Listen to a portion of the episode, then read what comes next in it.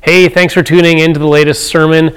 We pray that it challenges you, blesses you, and ultimately that it would stir your heart's affection for Jesus.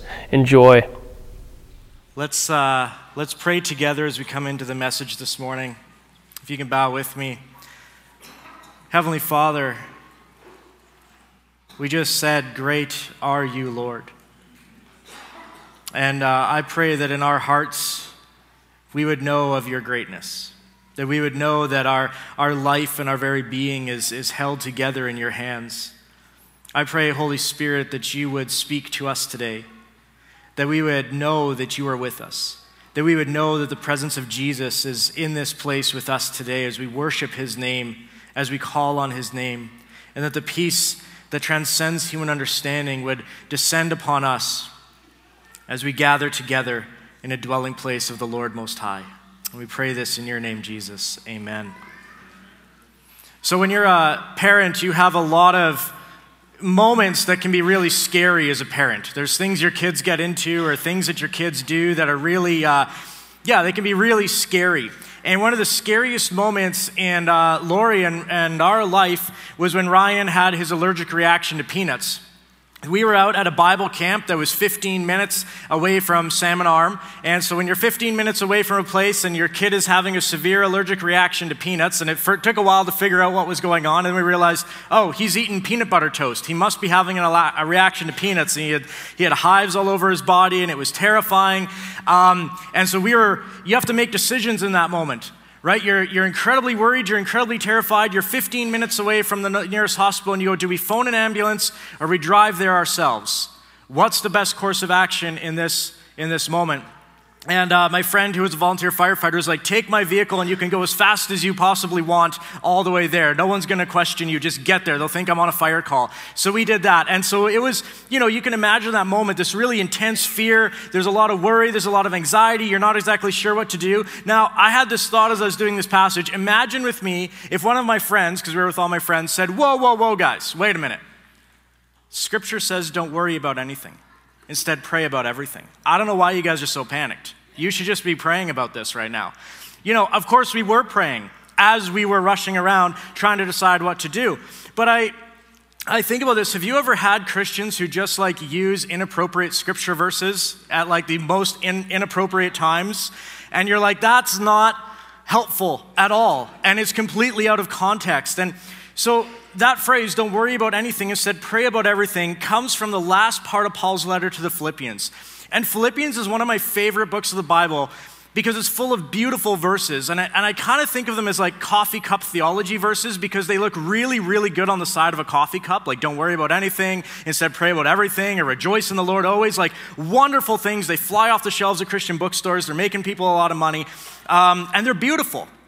But what I realized about a lot of these beautiful scripture passages is we need to understand them and use them well. We need a little bit of background context to get the full nuance of what Paul is saying. And when we get the full context of what Paul is saying, when we understand like everything that's going on as Paul pens these beautiful words, I think they become even more beautiful.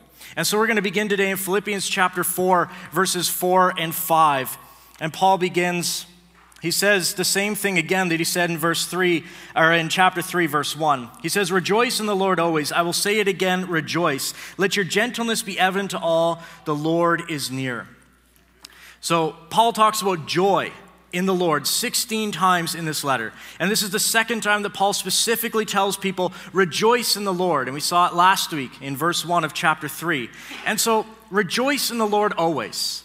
I say it again, rejoice. Beautiful verse.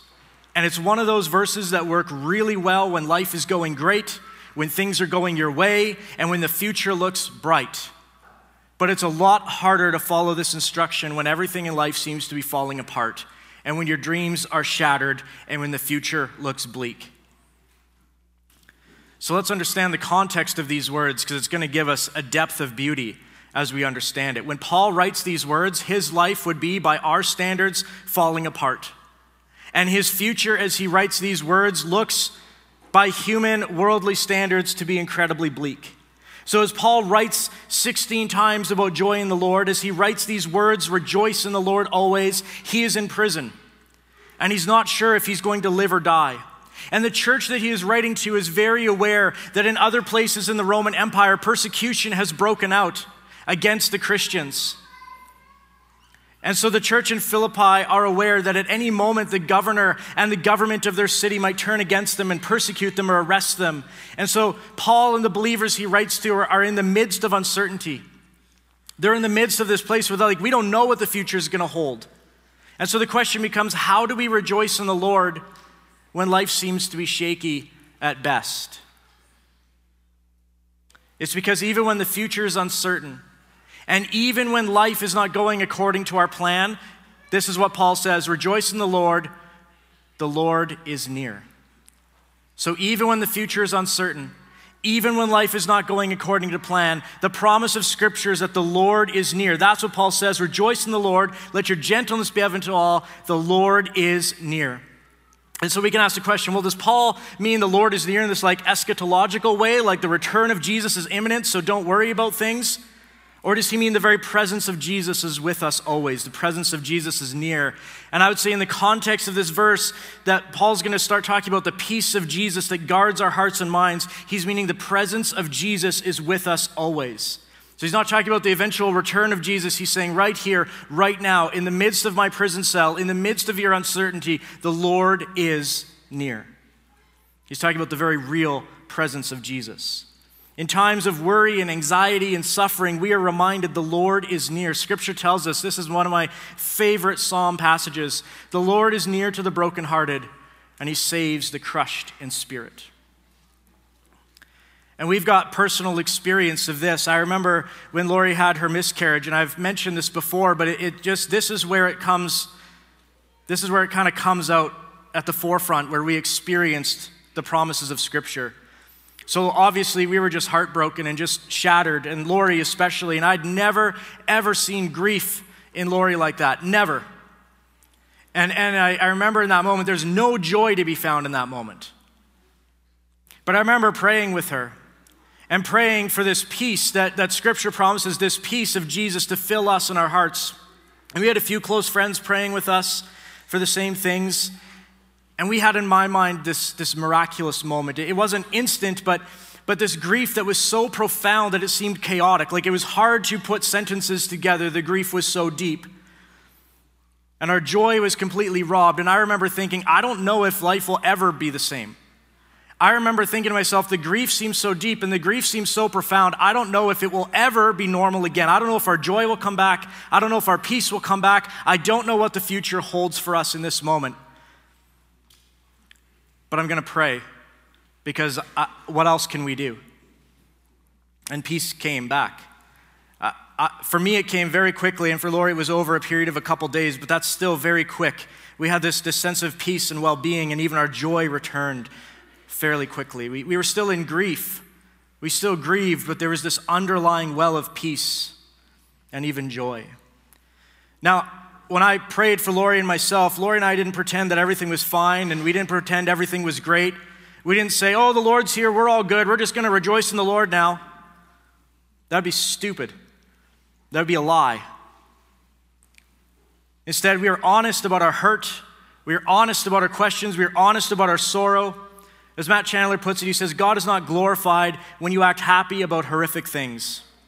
He's glorified when, in the deepest possible pain you experience, you still find a way to say, I trust you. Help me because my heart is failing in my chest. So when I prayed with Lori, I prayed with trust that Jesus could do in that moment what seemed to be humanly impossible. That, that Jesus would bring peace and comfort and return us to joy. And, and he really did meet us there. And it was, in my mind, really miraculously quickly. It was just over a period of a couple days. But I've talked with other Christians who, who maybe there's a cancer diagnosis, you know, brain cancer, and it's going to be a four month journey until eventual end of life. And every single day when they wake up, they have to go to Jesus and they have to say, Jesus, I need your peace and your presence today because I can't do this without you. And at the end of the day, they're so spent that when they wake up in the morning, they need to come to Jesus again and say, Jesus, I need you in this moment because without you, I have nothing left. And so often I've talked to Christians in those moments of desperation, and they'll say, I don't understand it, but I know Jesus is with me. I don't understand it, but I know there's a deep peace within my soul, even though I shouldn't have any peace. Randall actually sang a song about that. This peace that, that where does it come from? When life is all chaotic and everything is out of control and the future is uncertain, and yet there's this peace, this supernatural peace that comes from Jesus himself. And there's this joy of the Lord. That even in the midst, I've talked with people that even in the midst of, of great suffering and great sorrow, there's still this spark of joy in the Lord. Because the joy of the Lord is a promise to us. Jesus says, As the Father has loved me, so have I loved you. Remain in my love. If you keep my commands, you will remain in my love, just as I have kept the Father's commands and remain in his love. And then he says this I have told you this so that my joy may be in you and that your joy may be complete. And so the promise of Jesus is that you will have his love, you will have his peace, and you will have his joy. Now, maybe as I've been talking, you've had some painful memories come back. Maybe you've had really painful and dark memories, and maybe you're thinking, well, you can talk about the joy of the Lord because you have not lost what I've lost. You haven't experienced what I've experienced in my life. And you're right. I probably haven't lost what you've lost, and I haven't experienced what you've experienced. And I've talked to Christians, so I go, I don't know how you're still standing after the amount of, of suffering you have taken. But all I can do is, is ask that you would trust in the goodness of God and follow what the apostle Peter says in 1 Peter 5 7. He says, Cast all your cares upon him because he cares for you. And it's all relational. Come to your heavenly Father with boldness in your time of need. So Paul seems to link this, this idea of gentleness. He says, Let your gentleness be evident to all. And he links it with rejoicing in the Lord and with coming to the Lord with your anxieties and prayer, right?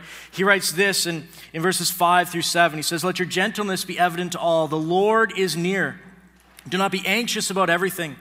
But in every situation, by prayer and petition, with thanksgiving, present your requests to God. And the peace of God, which transcends all understanding, will guard your hearts and your minds in Christ Jesus.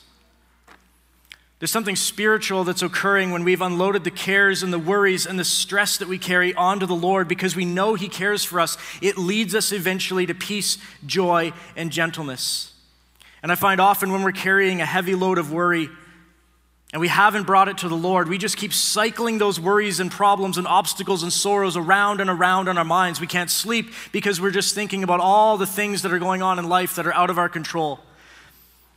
And, and we wake up in the morning and we're not rested and we, and we think the first our first thought in the morning is the worries that we have and how are we going to get through this thing? And so often when it's those types of worries there is no easy answer. There is, it's out of our control. And here's what i find if, if that's where we land if, if we don't bring it to the lord if we don't cast our cares upon him if we don't come to him in prayer and unload our burdens upon him we won't be gentle Paul says, Let your gentleness be evident to all. Well, I guarantee you, if you are at your emotional limit, because you are constantly in your mind thinking about all the, the horrible things that could happen or are happening or will happen, and you haven't brought it to the Lord in prayer, uh, the opposite of gentleness will come pouring out of you. And I, I, had an experience like that. I think I shared it in one of my sermons, but when I was, I'll just quickly do it again. It's such a great example. We were window washing. Uh, that's what I used to do in Calgary. And we pulled up to this lady's house and she wanted her inside windows done. And we said, okay. And she was really stressed. Like, she was like, uh, don't get anything dirty. She was following us around with like towels to like make sure we didn't like drip any water anywhere. And we're like, we're very careful. Like, we're professional this. We do this all the time. But she was like really on edge. And then I moved her couch away from the wall and there was all these scratch marks where people had sat on the couch and banged against the wall. But she came at me.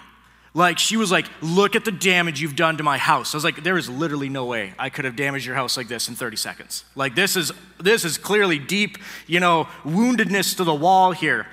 And, uh, but she was, she was furious and she was going to demand that we leave her house, but then my foreman uh, kind of talked her down, and, and we kept on doing the job. And the whole time, Shine FM was playing in the background, right? So she's worshiping God and tearing a strip off of us at the same time. And uh, we're, all, we're all Christians, and we're all in Bible college. So at the end of that job, my, my friend went in to, to talk to her, and he said, we were like, we were sitting in the truck, we were like, that was wild. That is the most uncomfortable experience we've had with any customer ever. Like she's she's on another level of uptight. So we're like, what are we gonna do? My friend says, um, Well, she was listening to Christian music. I'm going to just like mention that. You know, we, we listen to Shine too. So, anyways, he goes in and he's like, Hey, we just noticed you're listening to Shine FM. Like, we're all Bible college students. It was really nice to be in an environment where there was worship music playing in the background. And then she just like, she felt so guilty and so like ashamed and appalled at her behavior. And so she tells us this whole story. She had just got asked to lead the Sunday school ministry at her church. And she was so overwhelmed and she was so stressed out by, by this eventual move into leading this Sunday school program that she was like, it's consuming my life. And I am not the person I want to be because I am constantly feeling worried and stressed about this. And I'm like, boy, if that, if, if serving your church is going to lead you to be like that, don't serve in your church. But I think the bigger principle is this, is she was carrying that load on herself, right? She was saying, I've got to do it, and I've got to do a good job of it. And I'm like, hey, just take it to Jesus. Cast all your cares upon him, and then that gentleness of the Lord will come out. There are so many things in this life which can rob us of joy and cause us to become bitter and angry and overwhelmed and chokes out the gentleness in us. And the way that we persevere and continue to rejoice in the Lord and display gentleness is by consistently bringing those things to Jesus. As Paul tells us in this passage, in every situation, by prayer and petition, with thanksgiving, present your requests to God, and the peace of God, which transcends all understanding, will guard your hearts and minds in Christ Jesus. And I want to be really clear that, that joy and gentleness are often not things we can produce in ourselves by our own will.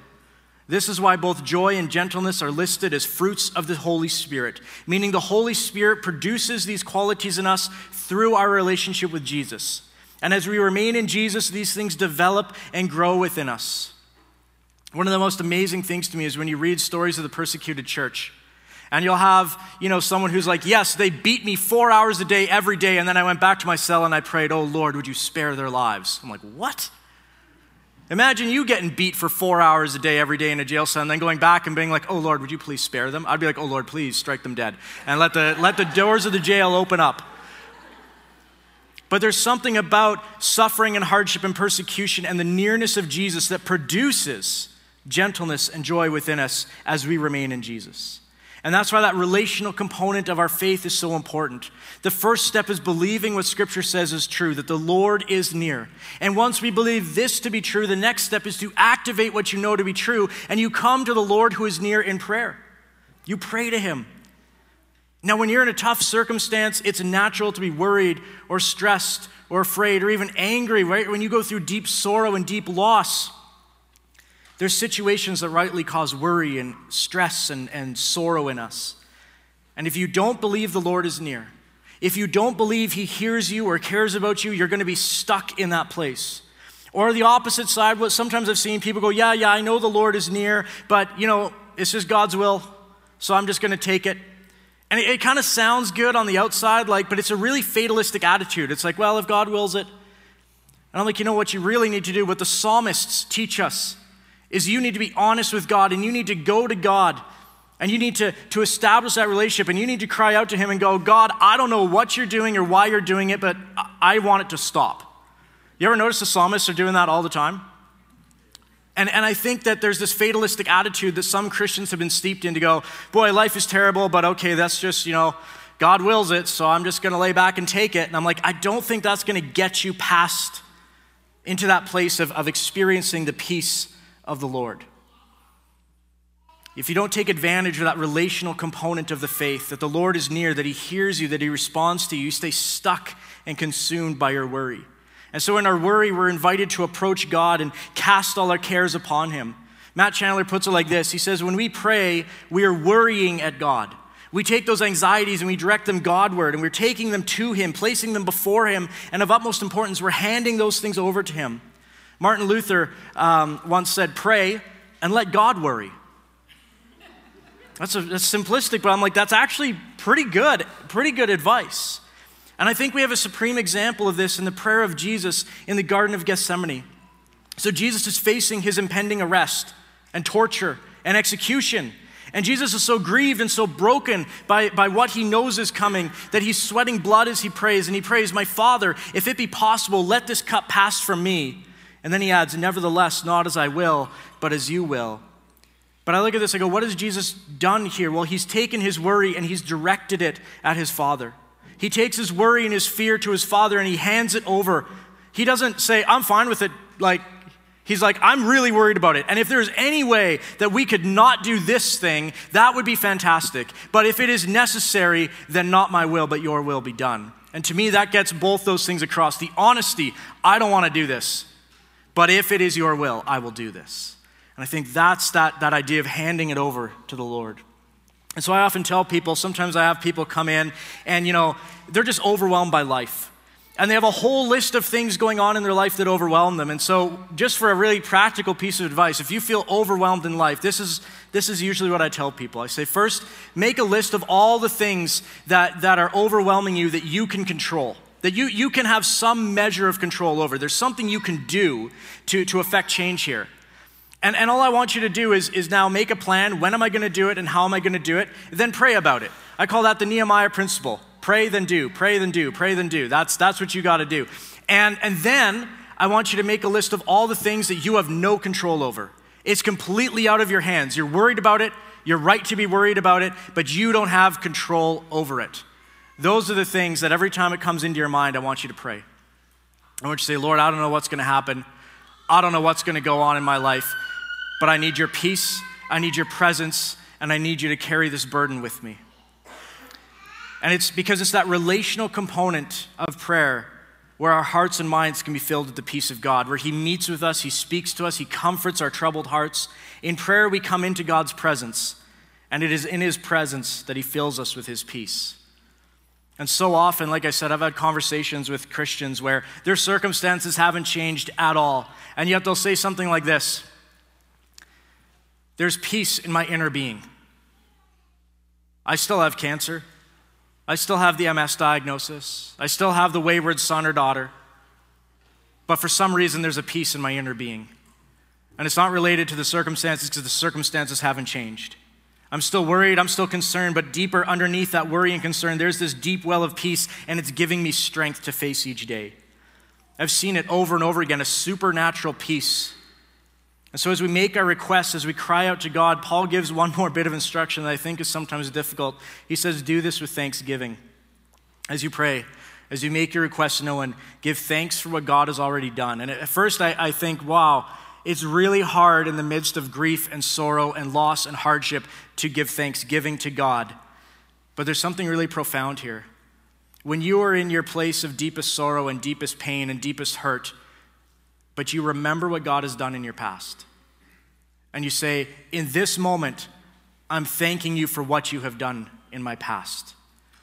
That often helps us remember that God is faithful. This is actually what you see happening in some of the Psalms. So I want to give you an example. Psalm 77. The psalmist says, I cried out to God for help. I cried out to God to hear me. When I was in distress, I sought the Lord. At night, I stretched out untiring hands, and I would not be comforted. Will the Lord reject forever? Will he never show his favor again? Has his unfailing love vanished forever? Has his promise failed for all time? Has God forgotten to be merciful? Has he in anger withheld his compassion? Just go back to that slide for a second. Do you see the honesty here? This isn't some guy being like, oh, yeah, life is really hard, but I know God's good. I know God's good. I used to actually meet with a guy, and his life, like, he, he was, he had gone through so much in his life, so much hardship and so much sorrow. And, and he, he would often say how much he hated himself. And then he would say, But God is good. God is good. And I'm like, I don't think you believe that. Like, I can tell you don't believe that. And we actually had to get to a place where he was comfortable being honest. And he would say, You know what? Honestly, it doesn't seem like God is very good. It took two years for him to be able to say that because we needed the honesty before we could get deeper before we could really see where God was at work in his life. Because if he just stayed at that surface level, oh, everything, my life is horrible and, and I'm despicable and everyone hates me and I hate myself, but God is good, we're not making any progress. There's this honesty that comes in. God, life, life is hard. Where are you? I'm crying out for you. But then the psalmist does this. He says, Then I thought, to this I will appeal the years when the Most High stretched out his right hand. I will remember the deeds of the Lord. Yes, I will remember your miracles of long ago. I'll consider all your works and meditate on your mighty deeds. He's going, so in the midst of this place where I don't feel God's presence, I don't sense God's presence, I don't know where God is, I am still going to remember those times when I saw God at work. And when I do that, it's going to lead me to praise and thanksgiving. And it's going to remind me that God is faithful. And that's really what I did with this, guys. Once we could get through the, to the honesty, then I could say, but look at where God has truly been at work in your life. Look at where God has truly uh, done an, a miraculous thing in your life. And then he was able to see the goodness and the grace of God. And so we can praise God for what he has done and still be honest about life as it currently is. And so, doing this as we remind ourselves of God's goodness in the past, it reminds us that no matter how dark things currently are, if God has been faithful before, he'll be faithful in the future. That's a hard promise sometimes to remember, but that is what the psalmists consistently do. We're invited to bring these things, uh, worries of our life, into relationship with our Father in heaven. We unload these worries and concerns. We remember His past faithfulness. And it's through this relationship that Jesus walks with us in the storms and the trials of life, and we receive His supernatural peace. Paul says, Pray about everything. With thanksgiving, we make our requests known to God. And then he says, And the peace of God, which transcends all understanding, will guard your hearts and minds in Christ Jesus. I want to just move on to the next section of Paul's instructions because this all comes from the peace that comes from God. Paul writes this. He says, Finally, brothers and sisters, whatever is true, whatever is noble, whatever is right, whatever is pure, whatever is lovely, whatever is admirable, if anything is excellent or praiseworthy, think about such things. Whatever you have learned or received or heard from me or seen in me, put it into practice, and the God of peace will be with you. And I believe these words are actually linked to the idea of not worrying about anything, but praying about everything. Because what we think about drives our behavior and our emotion. What we read, what we watch, what we allow our minds to dwell on, all of those things affect our emotional and spiritual state. And so, what I take from Paul's words in this is that if you don't want fear to control you, but you want the peace of God in your heart, then you need to be careful of what, you, what voices you allow to influence us. Many of us consume a staggering amount of information through Facebook or cable news or internet articles, talk show hosts. And the truth is that much of the news that we consume is tailored to ignite emotions of fear and anger in us. And if those are the main voices you are listening to, you're going to have a real hard time walking in the peace of God. That's why Paul says, whatever is true, whatever is pure, whatever is noble, think about such things. I want to give you like a real life example. Matt Taibbi is a journalist who wrote for a lot of different mainstream media um, sources. Uh, he's been a journalist for many, many years, and he wrote a book a few years ago called Hate Incorporated. And as an insider in the, in the news organizations, he said this he said, pick up any major newspaper, paper, turn on any network television news broadcast. The political orientation doesn't matter. It could be Fox or MSNBC, the Washington Post or the Washington Times. You'll find virtually every story checks certain boxes. I call them the rules of hate. The primary product the news media now sells is division. And he says, I know this because I've created a lot of that content. Over the years, I became increasingly uneasy about feeding readers hate reflexes. The problem we have is the commercial structure of the business. And then he goes on to say this To make money, we've had to train audiences to consume news in a certain way. We need you anxious, already angry, and addicted to conflict. We've discovered we can sell hate, and the more malicious the rhetoric, the better. And maybe he overstates it, but at one point in the book, he says this He says, We really want you awake at night with your teeth chattering, panicking about things over which you have no control. I see that. And I've seen Christians get sucked into it. And, and you talk to them, and, and what you hear out of their mouths is, I'm fearful, I'm fearful, I'm fearful, and now I'm angry, I'm angry, I'm angry. And if I'm fearful and angry at these people, I also hate them. So, if we're spending hours each day reading news stories or watching people on news programs tell us how terrible everything is, how terrible things are going to get, how terrible the people are who disagree with us, if those are the major voices we listen to, it will not lead you to the peace of Christ. It's going to lead you to negative places. You're not going to be a person filled with gentleness and joy if the voices you listen to fill you with fear, anger, and anxiety.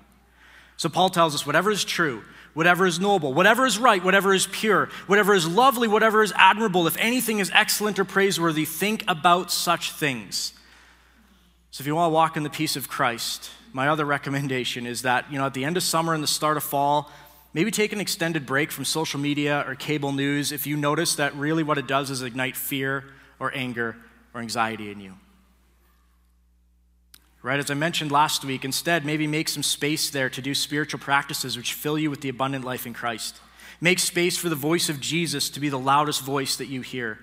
And when the voice of Jesus is the loudest voice in your life, when all those other voices are put in their proper place under the feet of Jesus, then we can, like Paul, learn the secret of being content where Paul says this I have learned to be content, whatever the circumstances. I know what it is to be in need, and I know what it is to have plenty. I've learned the secret of being content in any and every situation, whether well fed or hungry, whether living in plenty or in want. I can do all this through him who gives me strength. I can be content in every situation. Now, Paul's saying this because he knows the believers in Philippi are worried about him. They've been attempting to help him out while he's been in prison. So Paul's reassuring him hey, because of the nearness of Jesus, I can survive any circumstance. And I just want us again to grasp the context of this verse. Francis Chan says context is important because some people have used this verse to say, oh, God wants us all to be rich. We can do all things through Christ who strengthens us. He can make us all rich. It doesn't matter how poor you are, it doesn't matter if you don't have an education. God wants you to be strong and rich and powerful, and you can do all these things through Christ who strengthens you. Yeah, I've heard people use it like that. And that's exact, Paul, Francis Chan says that's the exact opposite of what Paul is saying here. The purpose of this verse is not to tell you you can be rich and strong and powerful. The purpose is to tell you you are already rich in Christ. You're already strong in Christ. You are so rich in Christ that you don't need to chase after the riches of the world because Christ is the most important treasure. And I just want you to remember, again, as we talked about peace and joy in the Lord, that Paul is not often in places where he is comfortable, well fed, or even well loved.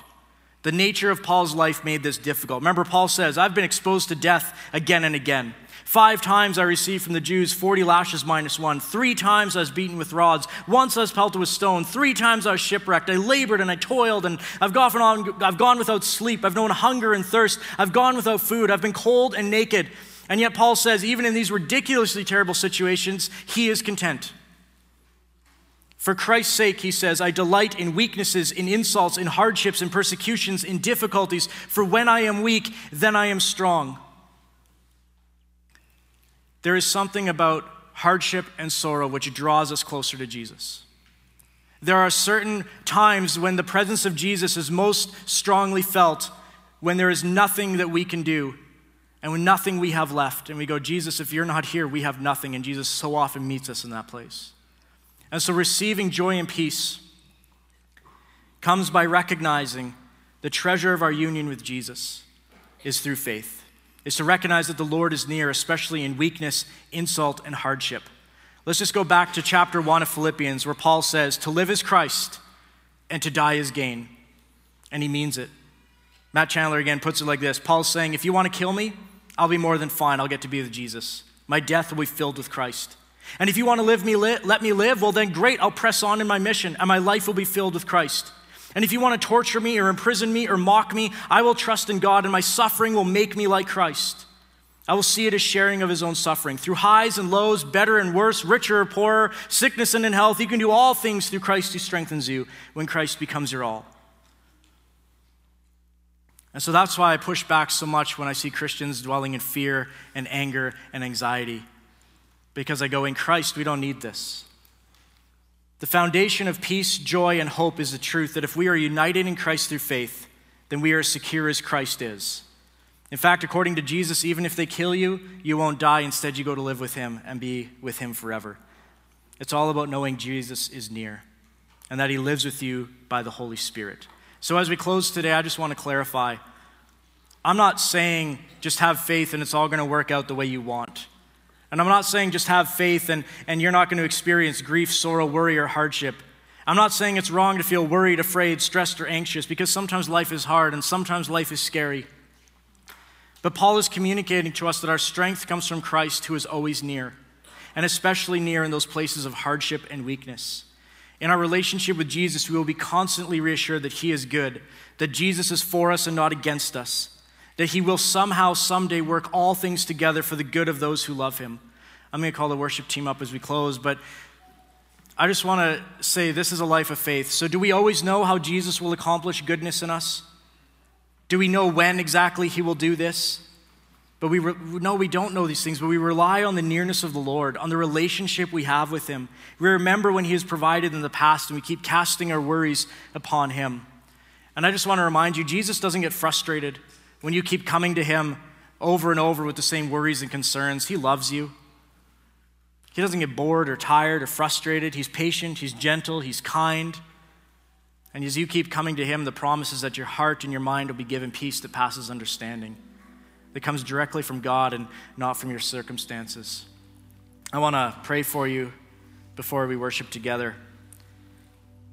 Lord Jesus, your word promises us supernatural peace, a peace that transcends human understanding, a peace that comes and guards our hearts and minds. And so I pray for everyone here today who maybe is carrying a, a massive burden and, and those burdens are real and legitimate. Some are, are not sure where they're going to find their next place of employment. Some are sure they're not sure where they're going to live. Some are not sure if they're going to um, have enough. And those are legitimate concerns, and I pray you'd meet those needs. But even in the midst of this worry and this stress and this anxiety, Lord Jesus, I pray your peace would well up. That we would recognize that in you we will have all that we need. But I do pray for your provision for all that we need and for the peace that passes understanding to fill our hearts and our minds. I pray this in your name, Jesus. Amen.